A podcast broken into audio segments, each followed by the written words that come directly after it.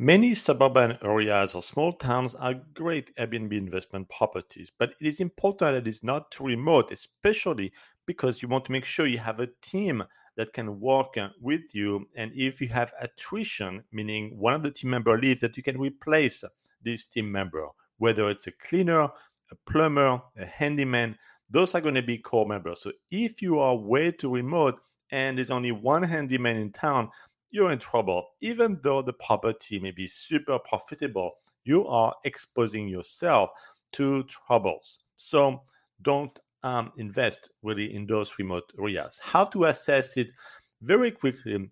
I would look at what is the distance to a big store like Target or Walmart. And that's going to tell you how remote the location is. If it is less than 50 miles away, go for it. If it's more, I would be cautious if you don't have one of the stores close by. Of course, you may say there are some Airbnb hosts who are greatly successful and then don't follow this rule. Fantastic, but you need to define successful.